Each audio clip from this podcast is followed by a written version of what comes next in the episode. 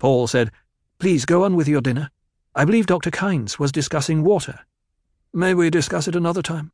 Kynes asked. By all means, Paul said. And Jessica noted with pride her son's dignity, the mature sense of assurance. The banker picked up his water flagon, gestured with it at Bewt. None of us here can surpass Master Lingar Bewt in flowery phrases. One might almost assume he aspired to great house status. Come, Master Bewt, lead us in a toast. Perhaps you've a dollop of wisdom for the boy who must be treated like a man. Jessica clenched her right hand into a fist beneath the table. She saw a hand signal pass from Halleck to Idaho, saw the house troopers along the walls move into positions of maximum guard. Bewt cast a venomous glare at the banker. Paul glanced at Halleck, took in the defensive positions of his guards, looked at the banker until the man lowered the water flagon. He said, Once on Caladan, I saw the body of a drowned fisherman recovered. He. Drowned? It was the stillsuit manufacturer's daughter. Paul hesitated, then. Yes, immersed in water until dead. Drowned. What an interesting way to die, she murmured. Paul's smile became brittle.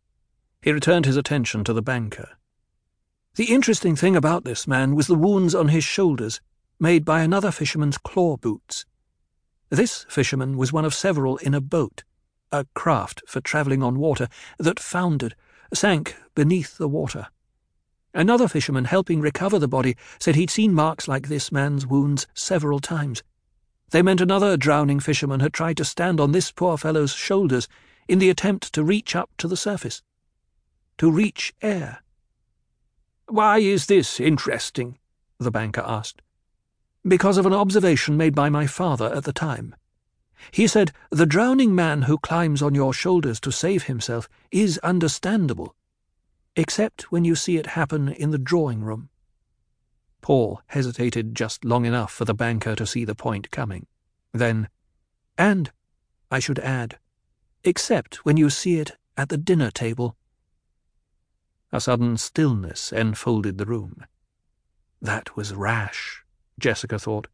This banker might have enough rank to call my son out. She saw that Idaho was poised for instant action. The house troopers were alert. Gurney Halleck had his eyes on the men opposite him. Ho, ho, ho!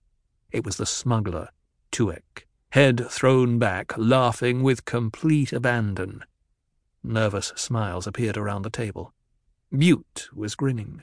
The banker had pushed his chair back, was glaring at Paul.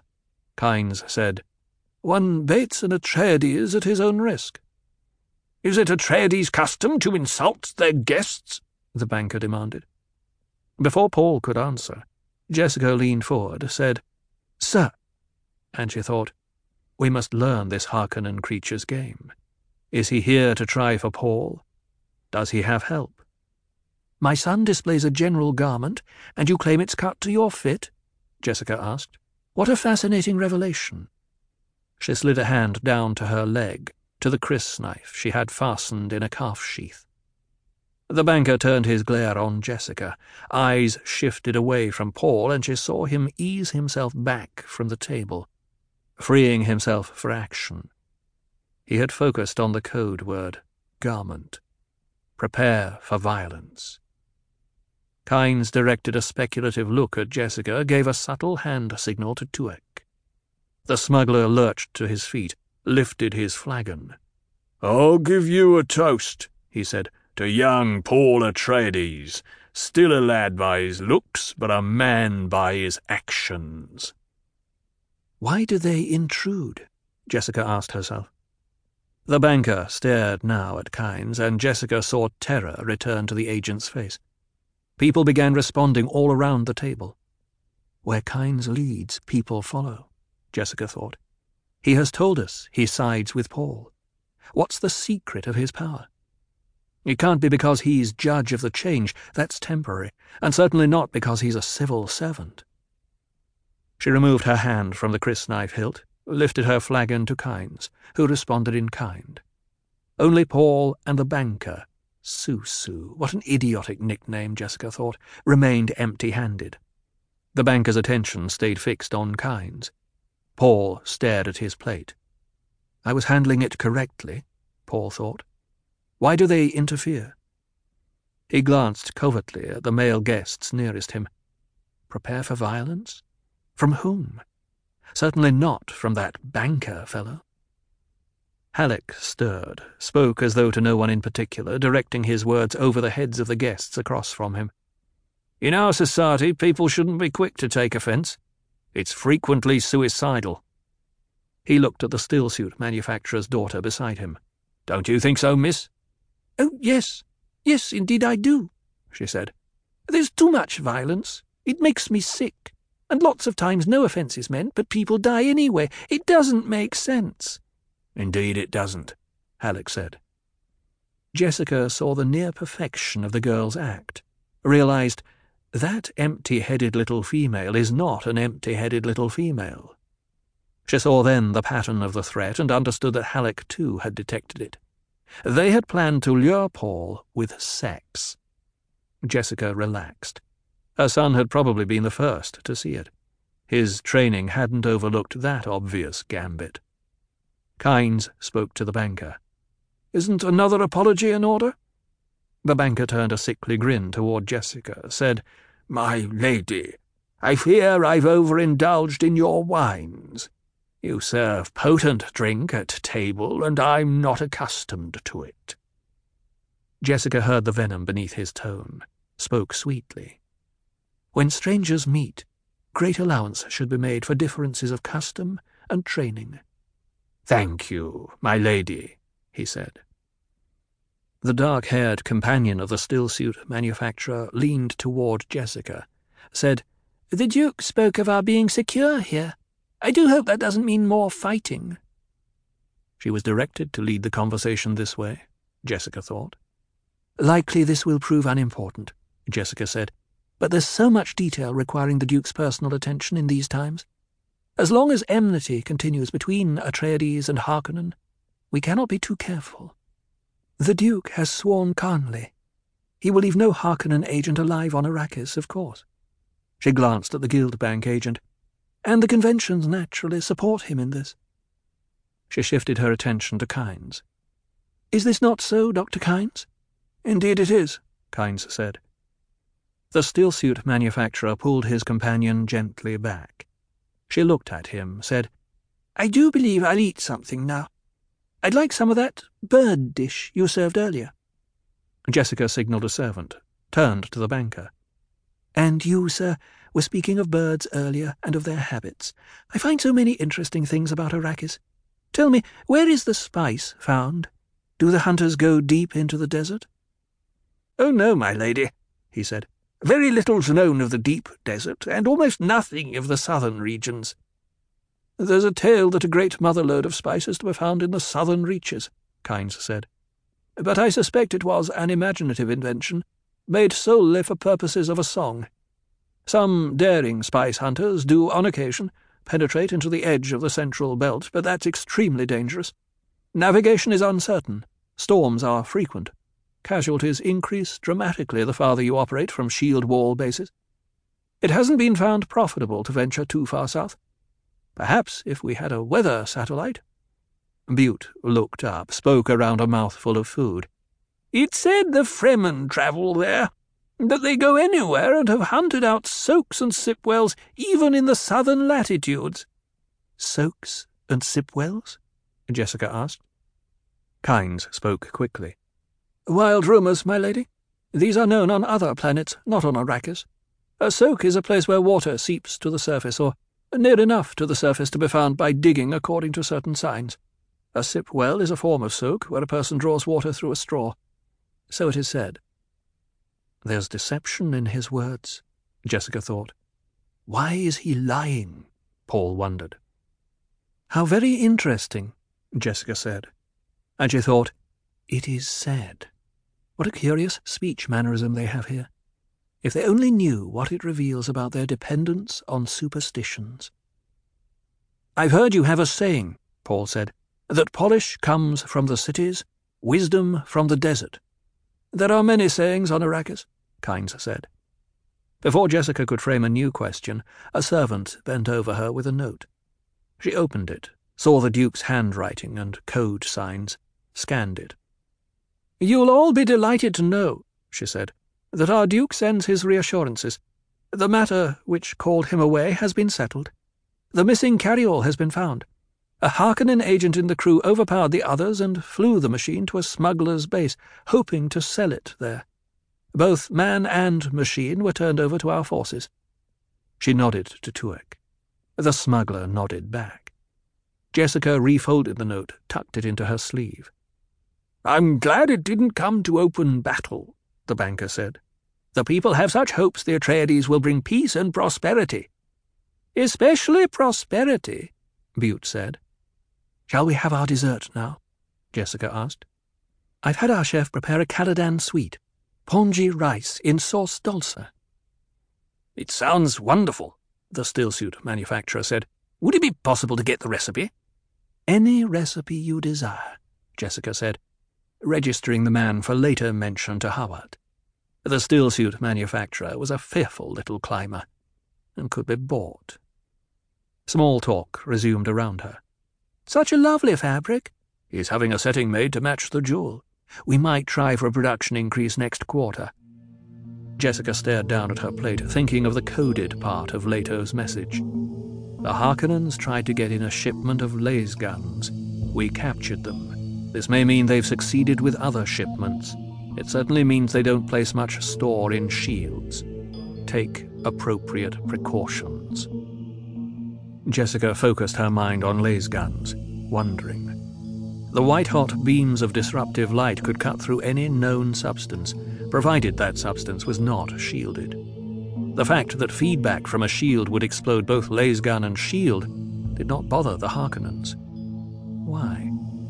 A lasgun shield explosion was a dangerous variable, could be more powerful than atomics, could kill only the gunner and his shielded target. The unknowns here filled her with uneasiness. Paul said, I've never doubted we'd find the carryall. Once my father moves to solve a problem, he solves it. This is a fact the Harkonnens are beginning to discover. He's boasting, Jessica thought. He shouldn't boast. No person who'll be sleeping far below ground level this night as a precaution against lasguns has the right to boast. There is no escape. We pay for the violence of our ancestors. From the collected sayings of Muad'Dib by the Princess Irulan. Jessica heard the disturbance in the great hall, turned on the light beside her bed. The clock there had not been properly adjusted to local time, and she had to subtract 21 minutes to determine that it was about 2 a.m. The disturbance was loud and incoherent. Is this the Harkonnen attack? she wondered. She slipped out of bed, checked the screen monitors to see where her family was. The screen showed Paul asleep in the deep cellar room they'd hastily converted to a bedroom for him. The noise obviously wasn't penetrating to his quarters. There was no one in the Duke's room. His bed was unrumpled. Was he still at the field CP? There were no screens yet to the front of the house. Jessica stood in the middle of her room, listening. There was one shouting, incoherent voice. She heard someone call for Dr. Yueh. Jessica found a robe, pulled it over her shoulders, pushed her feet into slippers, strapped the crysknife to her leg. Again a voice called out for Yueh. Jessica belted the robe around her, stepped into the hallway. Then the thought struck her, what if Leto's hurt? The hall seemed to stretch out forever under her running feet. She turned through the arch at the end, dashed past the dining hall and down the passage to the great hall, finding the place brightly lighted, all the war suspensors glowing at maximum. To her right, near the front entry, she saw two house guards holding Duncan Idaho between them. His head lolled forward, and there was an abrupt, panting silence to the scene. One of the house guards spoke accusingly to Idaho. You see what you did? You woke the Lady Jessica. The great draperies billowed behind the men, showing that the front door remained open. There was no sign of the Duke or Yueh. Mapes stood to one side, staring coldly at Idaho. She wore a long brown robe with serpentine design at the hem. Her feet were pushed into unlaced desert boots. So I woke the Lady Jessica, Idaho muttered. He lifted his face toward the ceiling, bellowed, My sword was first bloodied on Grumman. Great mother, he's drunk, Jessica thought. Idaho's dark, round face was drawn into a frown. His hair, curling like the fur of a black goat, was plastered with dirt. A jagged rent in his tunic exposed an expanse of the dress shirt he had worn at the dinner party earlier. Jessica crossed to him. One of the guards nodded to her without releasing his hold on Idaho. We didn't know what to do with him, my lady. He was creating a disturbance out front, refusing to come inside. We were afraid locals might come along and see him. That wouldn't do at all. Give us a bad name here. Where has he been? Jessica asked. He escorted one of the young ladies home from the dinner, my lady. Hawat's orders. Which young lady? One of the escort wenches. You understand, my lady? He glanced at Mapes, lowered his voice. They're always calling on Idaho for special surveillance of the ladies. And Jessica thought, so they are. But why is he drunk? She frowned, turned to Mapes. Mapes, bring a stimulant. I'd suggest caffeine. Perhaps there's some of the spice coffee left. Mapes shrugged, headed for the kitchen. Her unlaced desert boots slap-slapped against the stone floor. Idaho swung his unsteady head around to peer at an angle toward Jessica. Killed more than three hundred men for the Duke, he muttered. What I want to know is why Mimir can't live under the ground here. Can't live on the ground here. What kind of place is this, huh? A sound from the side hall entry caught Jessica's attention. She turned, saw Yueh crossing to them, his medical kit swinging in his left hand. He was fully dressed, looked pale, exhausted. The diamond tattoo stood out sharply on his forehead. The good doctor! Idaho shouted. Was you, Doc? Splint pill man? He turned blearily toward Jessica. Making a damn fool of myself, eh? Jessica frowned, remained silent, wondering, why would Idaho get drunk? Was he drugged? Too much spice beer, Idaho said, attempting to straighten. Mapes returned with a steaming cup in her hands, stopped uncertainly behind Yueh. She looked at Jessica, who shook her head. Yueh put his kit on the floor, nodded greeting to Jessica, said, Spice beer, eh? Best damn stuff ever tasted, Idaho said. He tried to pull himself to attention. My sword was first blooded on Grumman. Killed a Harkin. Harkin? Killed him for the Duke. Yueh turned, looked at the cup in Mapes's hand. What is that? Caffeine, Jessica said. Yueh took the cup, held it toward Idaho. Drink this, lad. Don't want any more to drink. Drink it, I say. Idaho's head wobbled toward Yueh, and he stumbled one step ahead, dragging the guards with him. I'm almighty fed up with pleasing the Imperial Universe, Doc. Just once, we're gonna do the thing my way. After you drink this, Yueh said. It's just caffeine. Sprolly like all rest of this place. Damn sun's too bright. Nothing has the right colour. Everything's wrong, or... Well, it's night time now, Yueh said. He spoke reasonably. Drink this like a good lad. It'll make you feel better. Don't want to feel better. We can't argue with him all night, Jessica said, and she thought, this calls for shock treatment. There's no reason for you to stay, my lady, Yueh said. I can take care of this. Jessica shook her head. She stepped forward, slapped Idaho sharply across the cheek.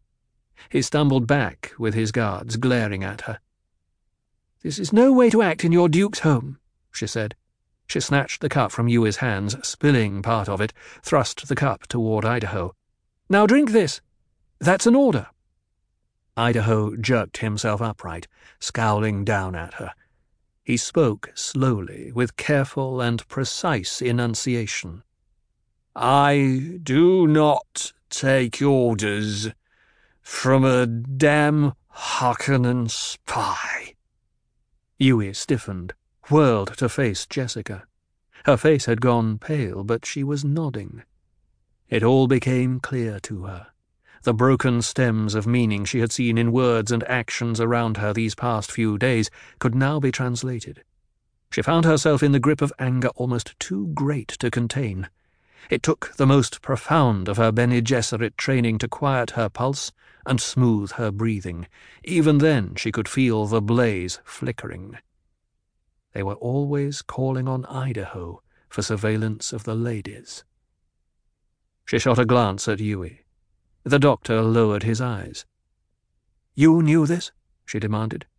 I heard rumors, my lady, but I didn't want to add to your burdens. Hawat, she snapped. I want Thufir Hawat brought to me immediately. But, my lady, immediately. It has to be Hawat, she thought. Suspicion such as this could come from no other source without being discarded immediately. Idaho shook his head, mumbled, Chuck the whole damn thing. Jessica looked down at the cup in her hand, abruptly dashed its contents across Idaho's face. Lock him in one of the guest rooms of the East Wing, she ordered. Let him sleep it off. The two guards stared at her unhappily. One ventured, Perhaps we should take him someplace else, milady. We could. He's supposed to be here, Jessica snapped. He has a job to do here. Her voice dripped bitterness. He's so good at watching the ladies.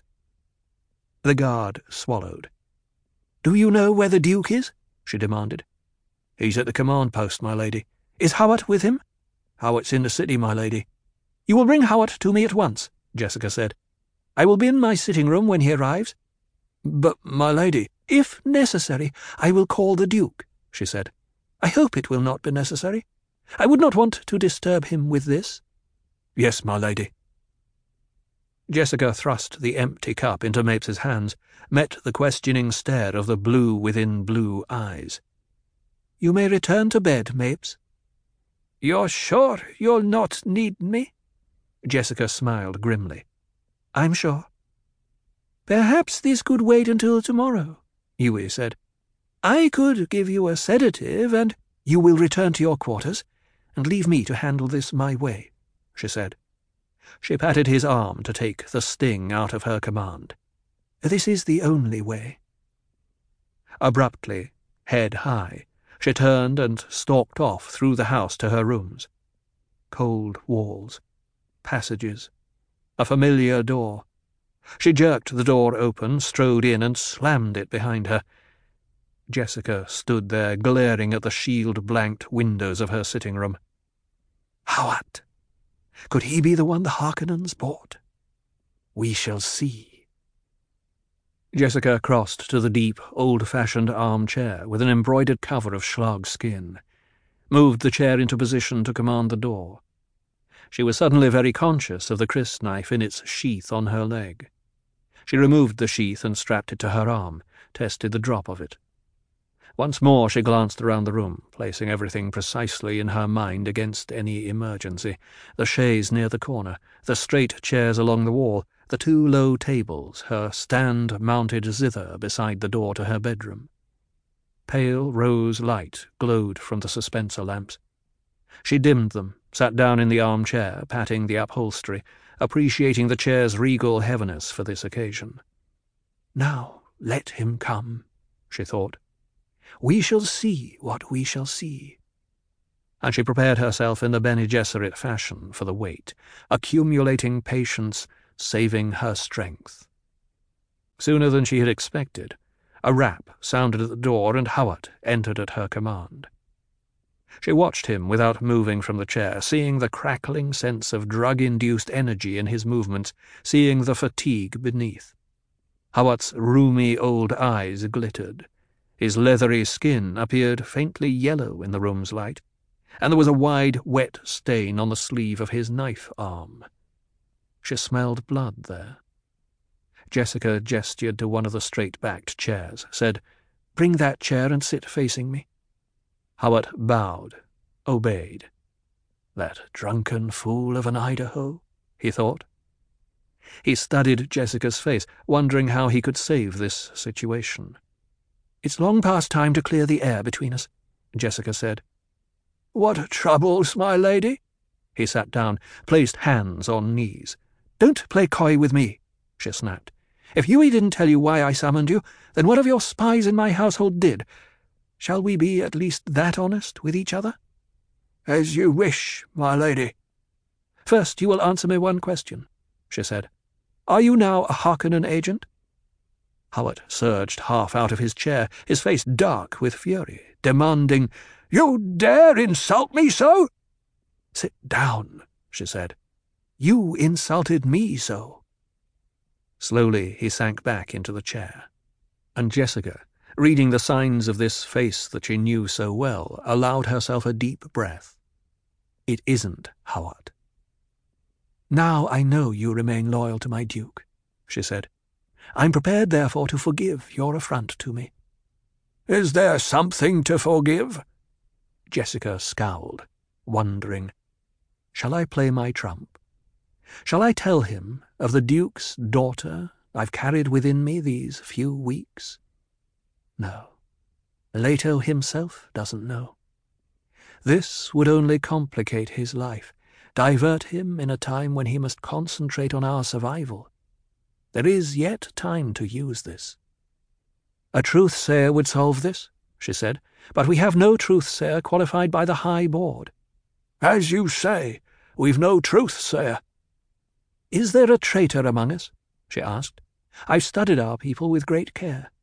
Who could it be? Not Gurney. Certainly not Duncan. Their lieutenants are not strategically enough placed to consider. It's not you, Thufir. It cannot be Paul. I know it's not me. Dr. Yueh, then? Shall I call him and put him to the test? You know that's an empty gesture, Hawat said. He's conditioned by the High College. That I know for certain. Not to mention that his wife was a Bene Gesserit slain by the Harkonnens, Jessica said. So that's what happened to her, Hawat said. Haven't you heard the hate in his voice when he speaks the Harkonnen name? You know I don't have the ear, Hawat said. What brought this base suspicion on me? she asked. Hawat frowned. My lady puts her servant in an impossible position. My first loyalty is to the Duke. I'm prepared to forgive much because of that loyalty, she said.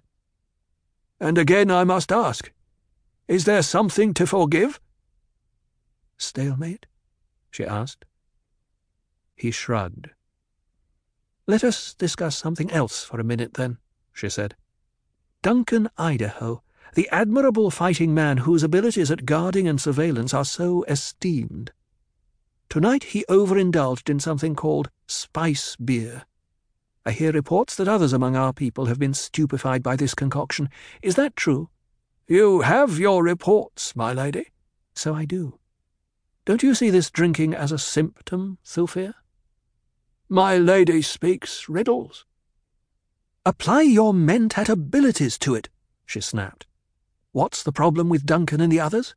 I can tell you in four words. They have no home. He jabbed a finger at the floor. Arrakis? That's their home? Arrakis is an unknown. Caladan was their home, but we've uprooted them. They have no home, and they fear the Duke's failing them. He stiffened. Such talk from one of the men would be cause for— Oh, stop that, Thufir. Is it defeatist or treacherous for a doctor to diagnose a disease correctly? My only intention is to cure the disease. The Duke gives me charge over such matters. But you understand, I have a certain natural concern over the progress of this disease, she said. And perhaps you'll grant I have certain abilities along these lines. Will I have to shock him severely? she wondered. He needs shaking up, something to break him from routine. There could be many interpretations for your concern, Hawat said. He shrugged. Then you've already convicted me? Of course not, my lady. but I cannot afford to take any chances, the situation being what it is. A threat to my son got past you, right here in this house, she said. Who took that chance? His face darkened. I offered my resignation to the Duke. Did you offer your resignation to me? Or to Paul? Now he was openly angry, betraying it in quickness of breathing, in dilation of nostrils, a steady stare. She saw a pulse beating at his temple. I'm the Duke's man, he said, biting off the words. There is no traitor, she said. The threat's something else. Perhaps it has to do with lasguns. Perhaps they'll risk secreting a few lasguns with timing mechanisms aimed at house shields. Perhaps they'll... And who could tell after the blast if the explosion wasn't atomic? he asked. No, my lady, they'll not risk anything that illegal. Radiation lingers. The evidence is hard to erase. No, they'll observe most of the forms. It has to be a traitor. You're the Duke's man, she sneered. Would you destroy him in the effort to save him? He took a deep breath, then if you're innocent, you'll have my most abject apologies. Look at you now, Thufir, she said. Humans live best when each has his own place, when each knows where he belongs in the scheme of things. Destroy the place and destroy the person. You and I, Thufir, of all those who love the Duke, are most ideally situated to destroy the other's place. Could I not whisper suspicions about you into the Duke's ear at night? When would he be most susceptible to such whispering, Thufir? Must I draw it for you more clearly? You threaten me? he growled.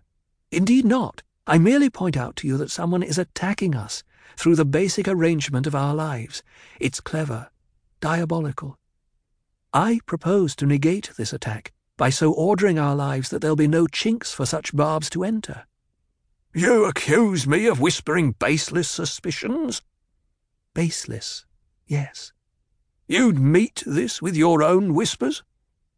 Your life is compounded of whispers, not mine, Thufir. Then you question my abilities. She sighed. Thufir, I want you to examine your own emotional involvement in this. The natural human's an animal without logic. Your projections of logic onto all affairs is unnatural, but suffered to continue for its usefulness. You're the embodiment of logic, a mentat. Yet your problem solutions are concepts that, in a very real sense, are projected outside yourself, there to be studied and rolled around, examined from all sides. You think now to teach me my trade? He asked and he did not try to hide the disdain in his voice. Anything outside yourself, this you can see and apply your logic to it, she said. But it's a human trait that when we encounter personal problems, those things most deeply personal are the most difficult to bring out for our logic to scan. We tend to flounder around, blaming everything but the actual deep-seated thing that's really chewing on us. You're deliberately attempting to undermine my faith in my abilities as a mentat, he rasped. Were I to find one of our people attempting thus to sabotage any other weapon in our arsenal, I should not hesitate to denounce and destroy him. The finest mentats have a healthy respect for the error factor in their computations, she said. I've never said otherwise. Then apply yourself to these symptoms we've both seen drunkenness among the men, quarrels. They gossip and exchange wild rumours about Arrakis. They ignore the most simple. Idleness no more, he said. Don't try to divert my attention by trying to make a simple matter appear mysterious. She stared at him, thinking of the Duke's men rubbing their woes together in the barracks until you could almost smell the charge there, like burnt insulation. They're becoming like the men of the pre-guild legend, she thought like the men of the lost star searcher, Ampoliros, sick at their guns, forever seeking, forever prepared, and forever unready. Why have you never made full use of my abilities in your service to the Duke? she asked. Do you fear a rival for your position? He glared at her, the old eyes blazing. I know something of the training they give you, Bene Gesserit. He broke off, scowling. Go ahead, say it, she said. Bene Gesserit witches. I know something of the real training they give you, he said. I've seen it come out in Paul. I'm not fooled by what your schools tell the public. You exist only to serve. The shock must be severe. And he's almost ready for it, she thought.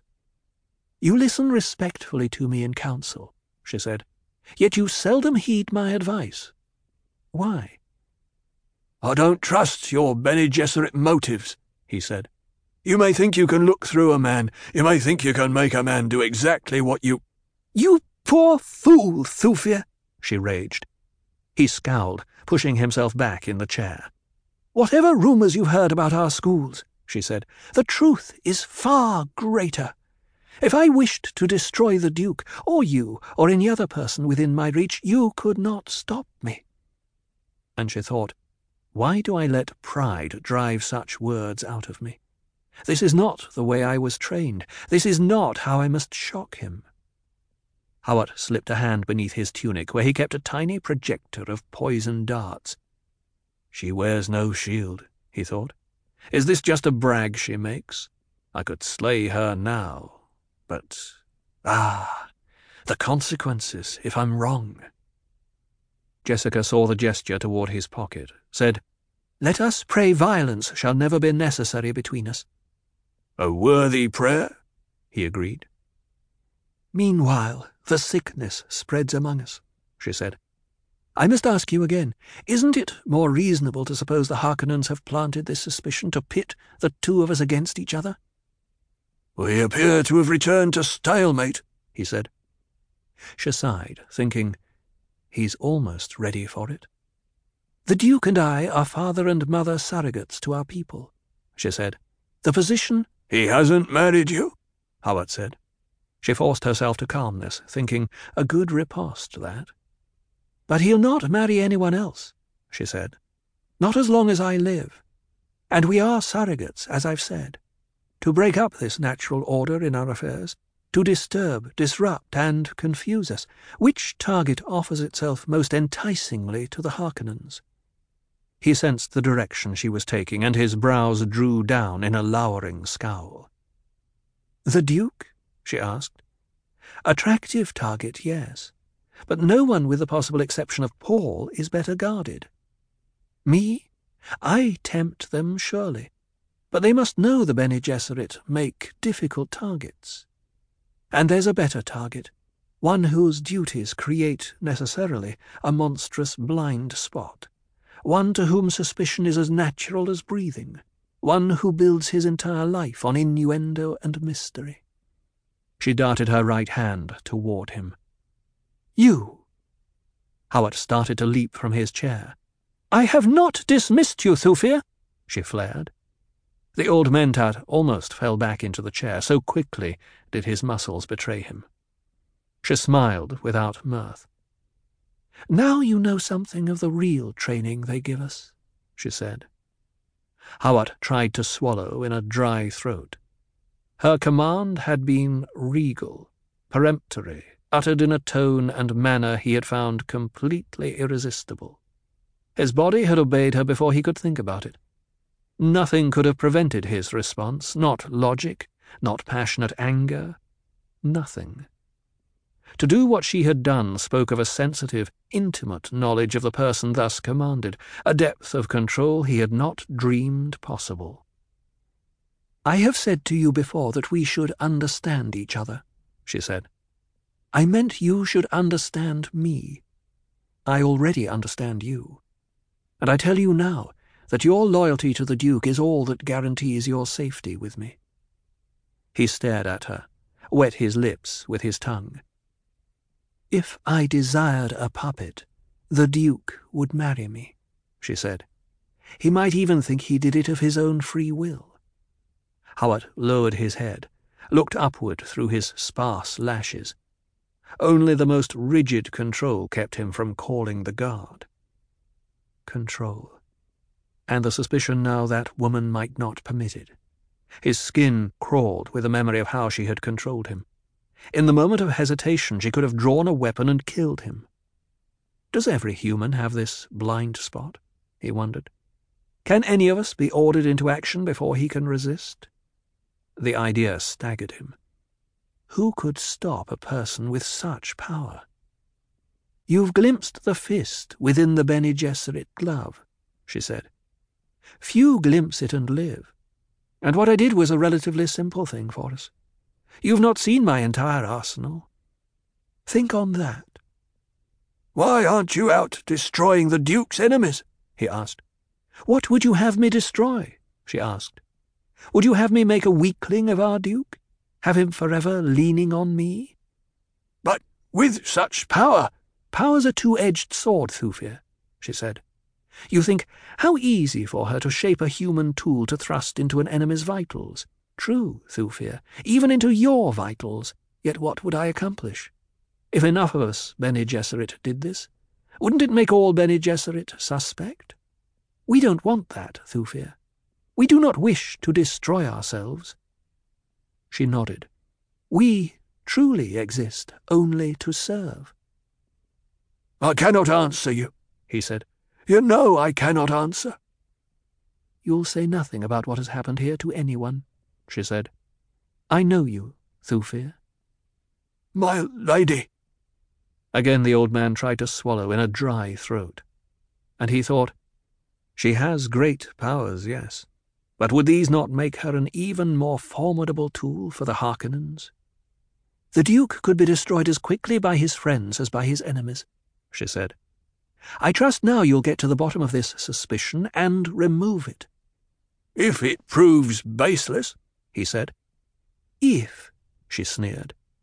If, he said. You are tenacious, she said.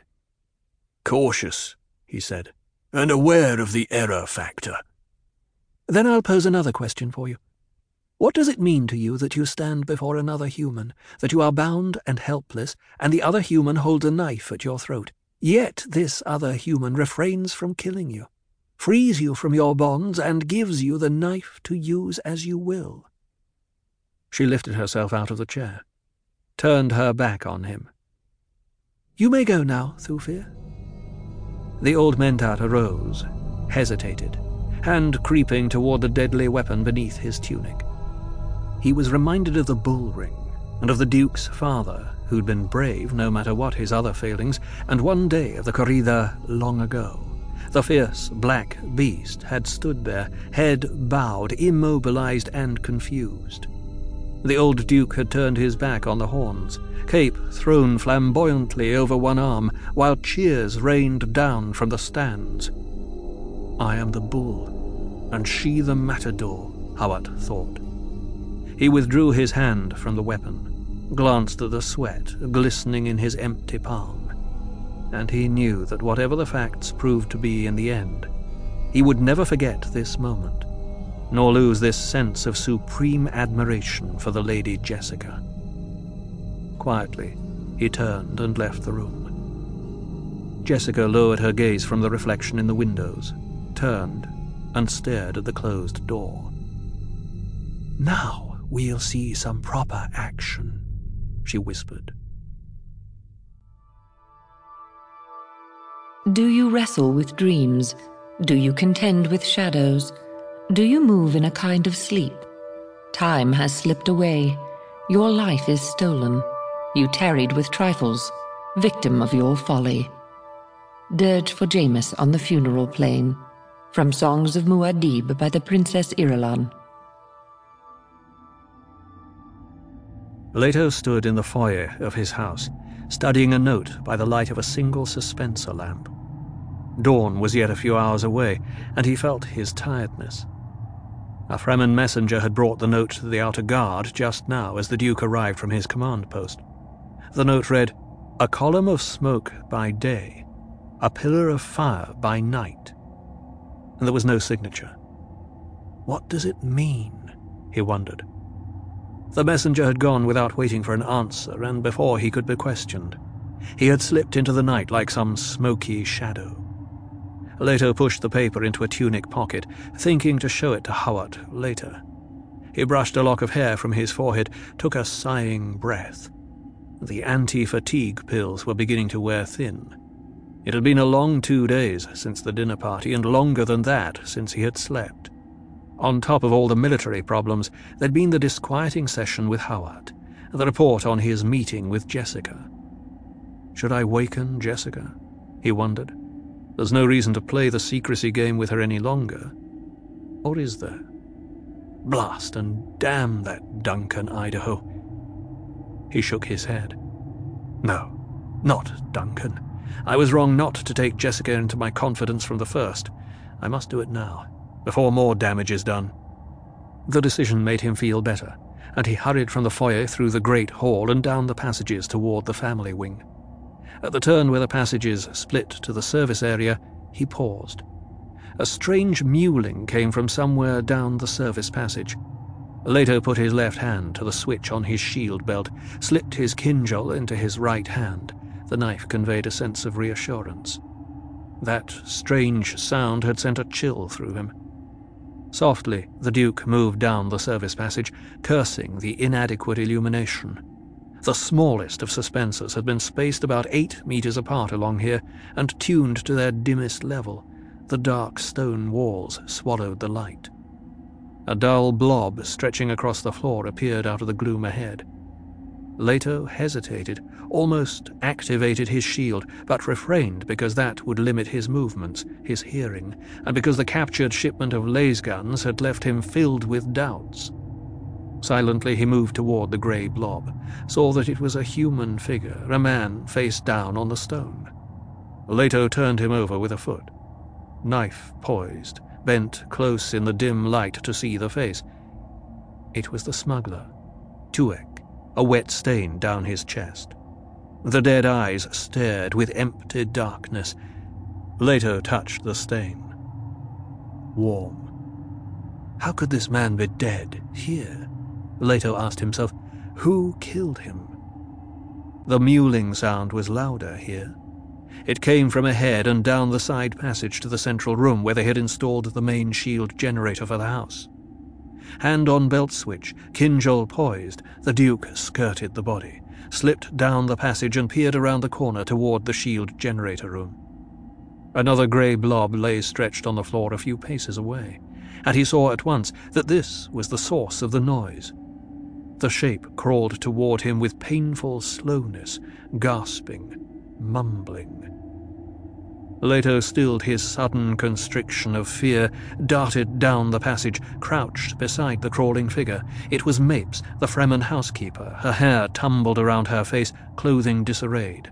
A dull shininess of dark stain spread from her back along her side.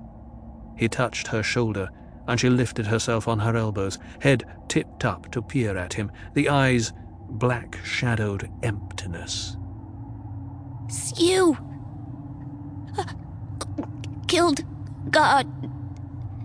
Sent get Tuek.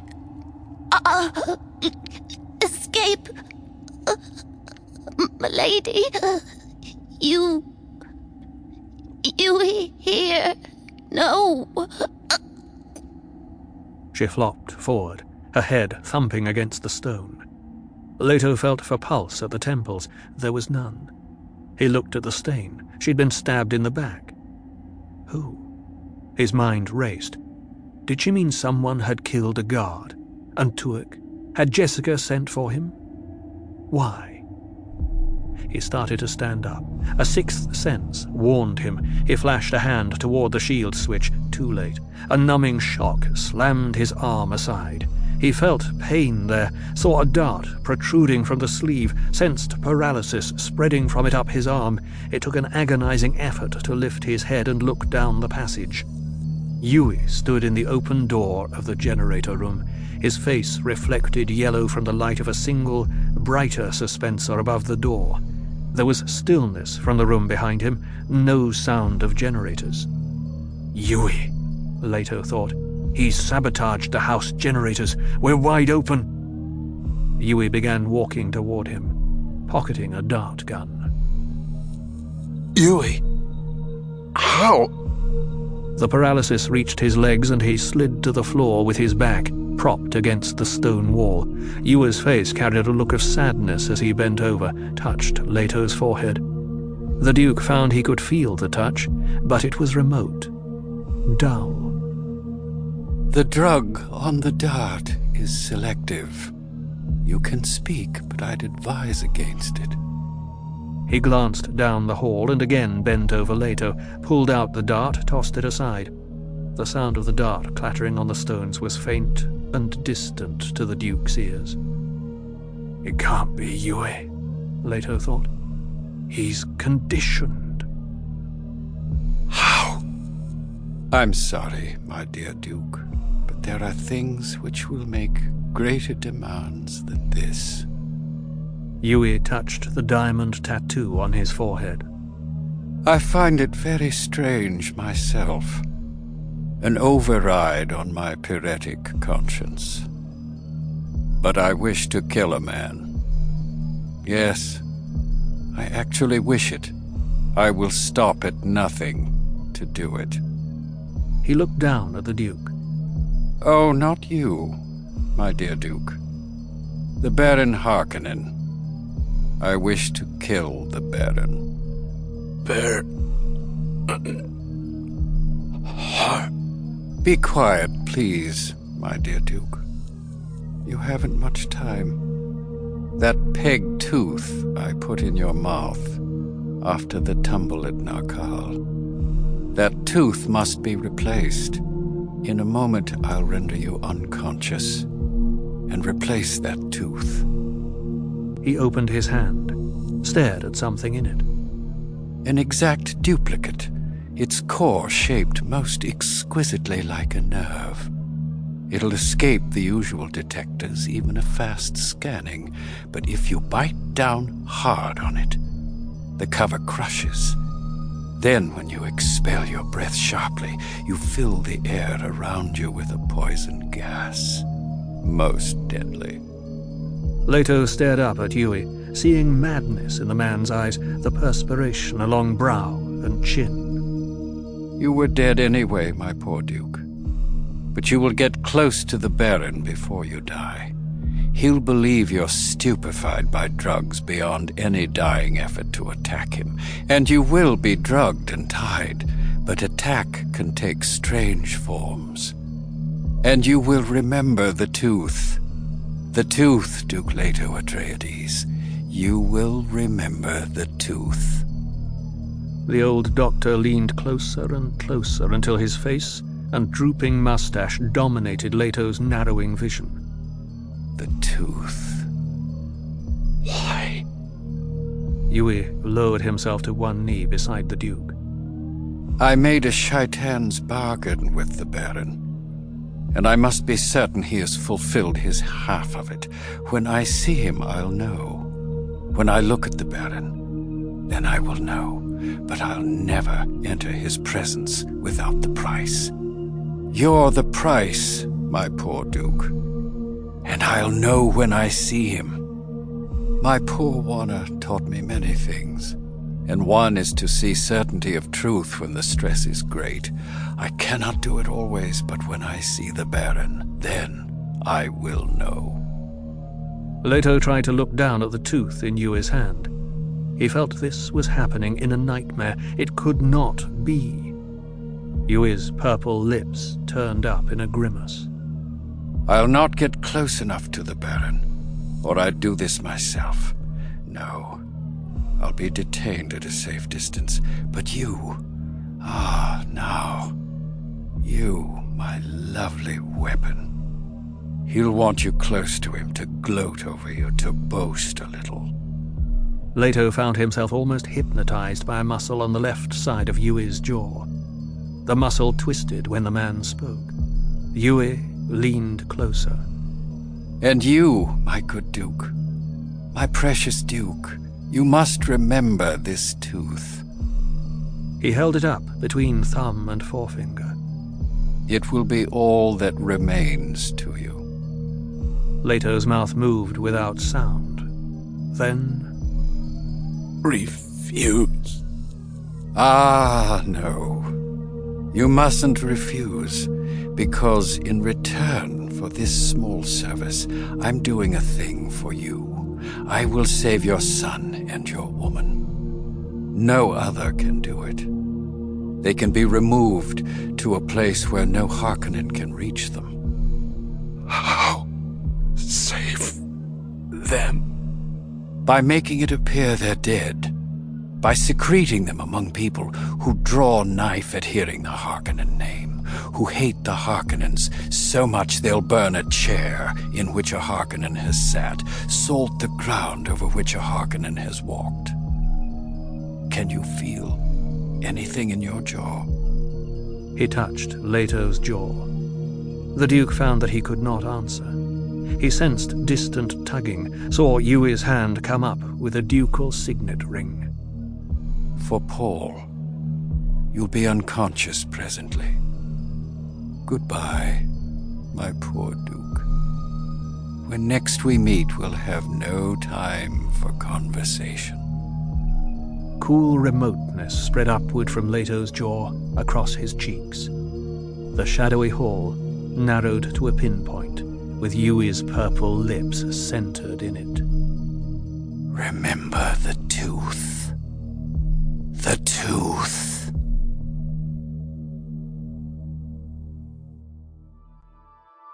There should be a science of discontent. People need hard times and oppression to develop psychic muscles. From Collected Sayings of Muad'Dib by the Princess Irulan.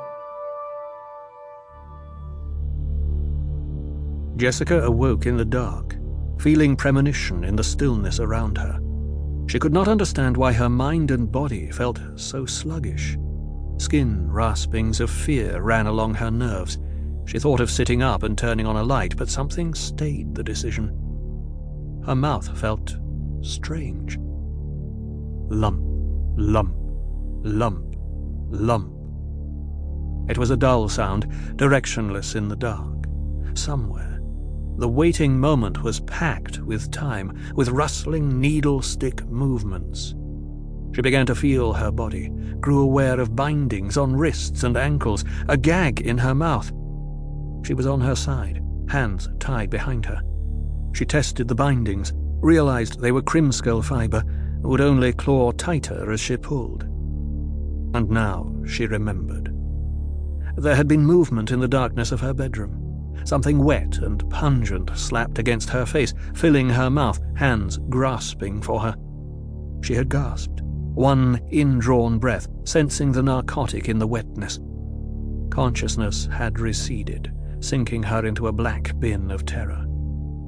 It has come, she thought. How simple it was to subdue the Bene Gesserit. All it took was treachery. Hawat was right. She forced herself not to pull on her bindings. This is not my bedroom, she thought. They've taken me someplace else.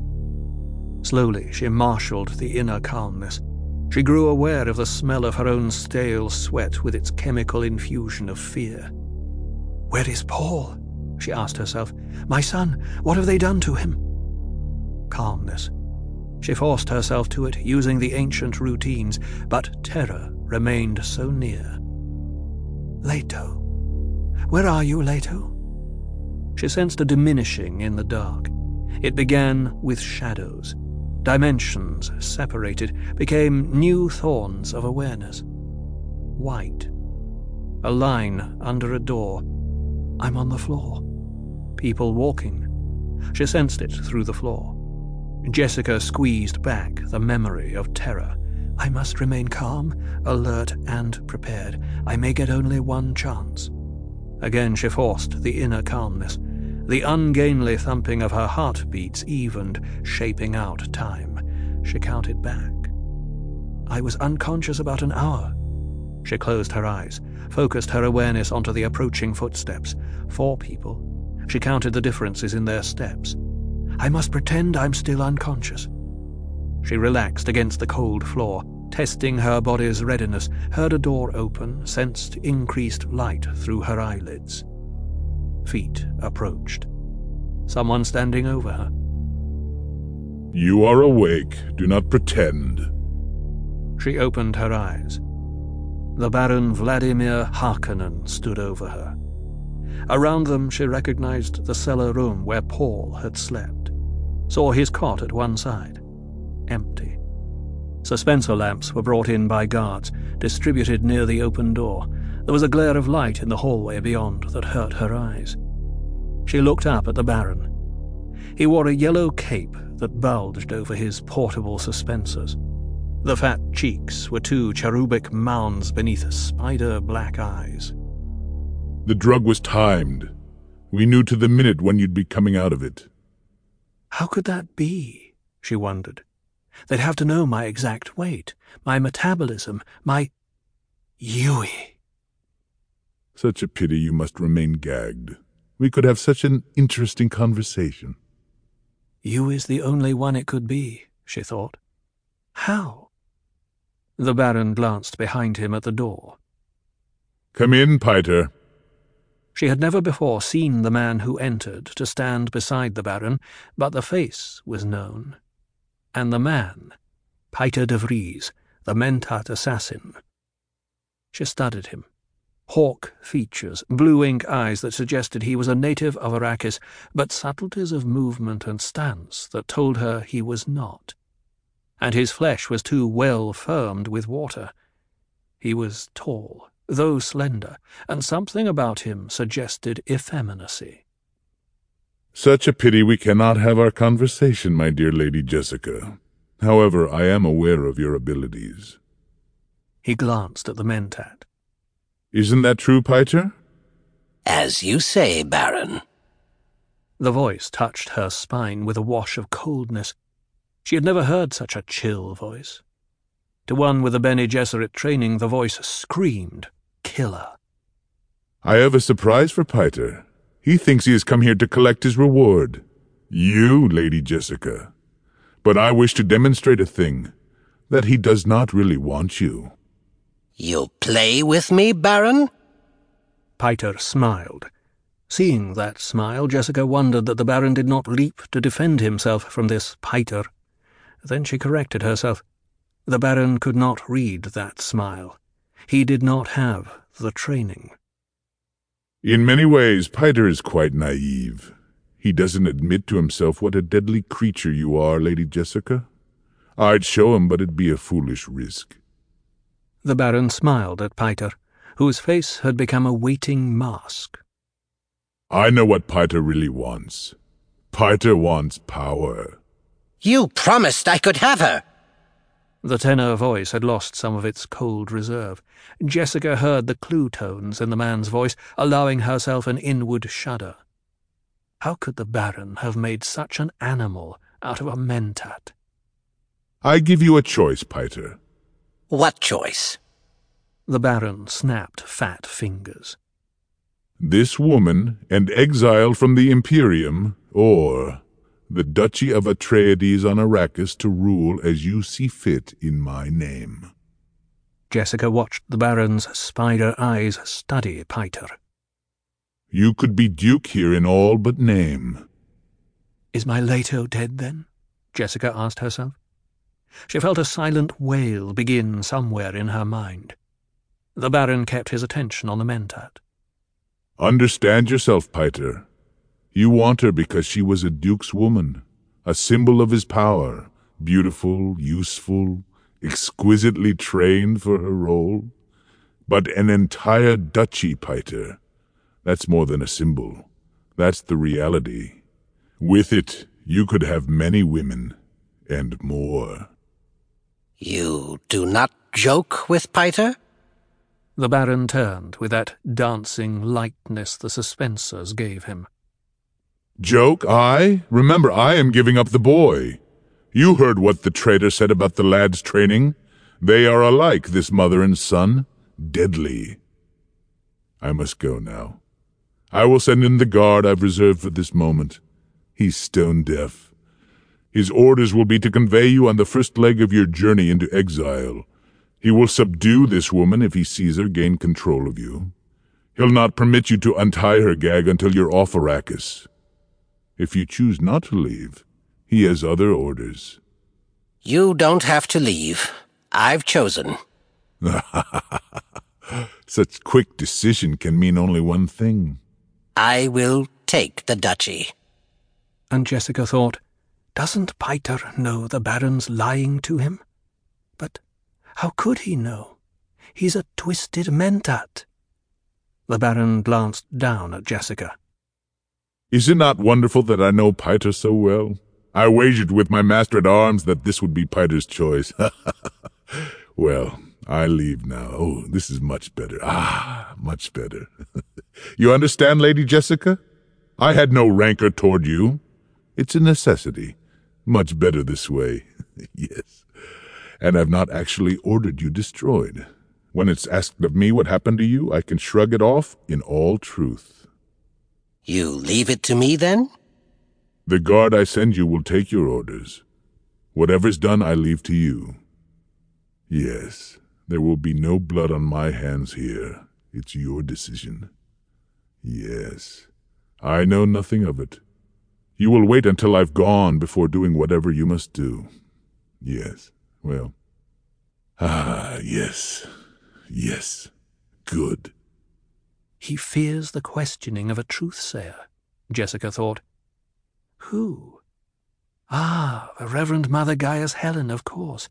If he knows he must face her questions, then the Emperor is in on this for sure. Ah, my poor Leto. With one last glance at Jessica, the Baron turned, went out the door. She followed him with her eyes, thinking, It's as the Reverend Mother warned. Too potent an adversary. Two Harkonnen troopers entered. Another, his face a scarred mask, followed, and stood in the doorway with drawn lasgun. The deaf one, Jessica thought, studying the scarred face. The Baron knows I could use the voice on any other man. Scarface looked at Piter. Leave the boy on a litter outside. What are your orders? Piter spoke to Jessica. I'd thought of binding you by a threat held over your son, but I begin to see that would not have worked. I let emotion cloud reason. Bad policy for a mentat. He looked at the first pair of troopers, turning so the deaf one could read his lips. Take them into the desert, as the traitor suggested for the boy. His plan is a good one. The worms will destroy all evidence. Their bodies must never be found. You don't wish to dispatch them yourself? He reads lips, Jessica thought. I follow my baron's example. Take them where the traitor said. Jessica heard the harsh mentat control in Piter's voice, thought he, too, fears the truth-sayer. Piter shrugged, turned and went through the doorway. He hesitated there, and Jessica thought he might turn back for a last look at her, but he went out without turning. Me, I wouldn't like the thought of facing that truth-sayer after this night's work. You ain't likely ever to run into that old witch. One of the other troopers went around to Jessica's head, bent over her. It ain't getting our work done standing around here chattering. Take her feet. Why don't we kill him here? Too messy. Unless you wants to strangle him. Me? I likes a nice straightforward job. Drop him on the desert like that trader said, cut him once or twice, leave the evidence for the worms. Nothing to clean up afterwards. Yeah. Well, I guess you're right. Jessica listened to them, watching, registering but the gag blocked her voice, and there was the deaf one to consider. Scarface holstered his lasgun, took her feet. They lifted her like a sack of grain, manoeuvred her through the door, and dumped her onto a suspensor buoyed litter with another bound figure. As they turned her, fitting her to the litter, she saw her companion's face. Paul. He was bound, but not gagged. His face was no more than ten centimetres from hers, eyes closed, his breathing even. Is he drugged? she wondered. The troops lifted the litter, and Paul's eyes opened the smallest fraction, dark slits staring at her. He mustn't try the voice, she prayed. The deaf guard. Paul's eyes closed. He had been practicing the awareness breathing, calming his mind, listening to their captors. The deaf one posed a problem, but Paul contained his despair. The mind-calming Bene Gesserit regimen his mother had taught him kept him poised, ready to expand any opportunity. Paul allowed himself another slit-eyed inspection of his mother's face. She appeared unharmed, gagged, though. He wondered who could have captured her. His own captivity was plain enough, to bed with a capsule prescribed by Yueh, awaking to find himself bound to this litter. Perhaps a similar thing had befallen her. Logic said the traitor was Yueh, but he held final decision in abeyance. There was no understanding it. A Suk doctor, a traitor. The litter tipped slightly as the Harkonnen troopers maneuvered it through a doorway into starlit night. A suspensor buoy rasped against the doorway. Then they were on sand, feet grating in it. A thopter wing loomed overhead, blotting the stars. The litter settled to the ground. Paul's eyes adjusted to the faint light. He recognized the deaf trooper as the man who opened the thopter door, peered inside at the green gloom illuminated by the instrument panel. This the thopter we're supposed to use? He turned to watch his companion's lips. It's the one the trader said was fixed for desert work. But it's one of them little liaison jobs. Ain't room in there for more than them and two of us. Two's enough. We can take care of it from here on, Kinet. The Baron, he told me to make sure what happened to them two. What you so worried about? She's a Bene Gesserit witch. They have powers. Ah. The litter bearer made the sign of the fist at his ear. One of them, eh? Know what you mean. Eh, she'll be worm meat soon enough. Don't suppose even a Bene Gesserit witch has powers over one of them big worms, eh, Czigo? He nudged the litter bearer. Yep. The litter bearer returned to the litter, took Jessica's shoulders. Come on, Kinet. You can go along if you wants to make sure what happens. It's nice of you to invite me, Czigo. Jessica felt herself lifted, the wing shadows spinning stars. She was pushed into the rear of the thopter, her krimskell fibre bindings examined, and she was strapped down. Paul was jammed in beside her, strapped securely, and she noted his bonds were simple rope. Scarface, the deaf one they called Kinet, took his place in front. The litter bearer, the one they called Czigo, came around and took the other front seat. Kinet closed his door, bent to the controls. The thopter took off in a wing-tucked surge, headed south over the shield wall. Czigo tapped his companion's shoulder. Why don't you turn around and keep an eye on them two? Sure you know the way to go? Kinet watched Czigo's lips. I listened to the traitor same's you. Kinet swiveled his seat. Jessica saw the glint of starlight on a lasgun in his hand. The thopter's light-walled interior seemed to collect illumination as her eyes adjusted, but the guard's scarred face remained dim. Jessica tested her seatbelt, found it loose. She felt roughness in the strap against her left arm, realized the strap had been almost severed, would snap at a sudden jerk. Has someone been at this thopter, preparing it for us? she wondered. Who? Slowly she twisted her bound feet clear of Paul's. Sure do seem ashamed to waste a good-looking woman like this. You ever have any highborn types? He turned to look at the pilot. Bene Gesserit ain't all highborn. But they all looks Heidi. He can see me plain enough, Jessica thought. She brought her bound legs up onto the seat, curled into a sinuous ball, staring at Scarface. Real pretty she is. Sure do seem a shame. Kinet wet his lips with his tongue. He looked at Czigo. You thinking what I think you're thinking? Who'd be to know? Afterwards, just never had me no highborns. Might never get a chance like this one again. You lay a hand on my mother. Paul glared at Scarface. Hey, Cub's got a bark. Ain't got no bite, though. And Jessica thought, Paul's pitching his voice too high. It may work, though. They flew on in silence. These poor fools, Jessica thought, studying her guards and reviewing the Baron's words. They'll be killed as soon as they report success on their mission. The Baron wants no witnesses. The Thopter banked over the southern rim of the shield wall, and Jessica saw a moon-shadowed expanse of sand beneath them. This ought to be far enough. The trader said to put him on the sand anywhere near the shield wall. He dipped the craft toward the dunes in a long, falling stoop, brought it up stiffly over the desert surface. Jessica saw Paul begin taking the rhythmic breaths of the calming exercise. He closed his eyes, opened them. Jessica stared, helpless to aid him. He hasn't mastered the voice yet, she thought. If he fails.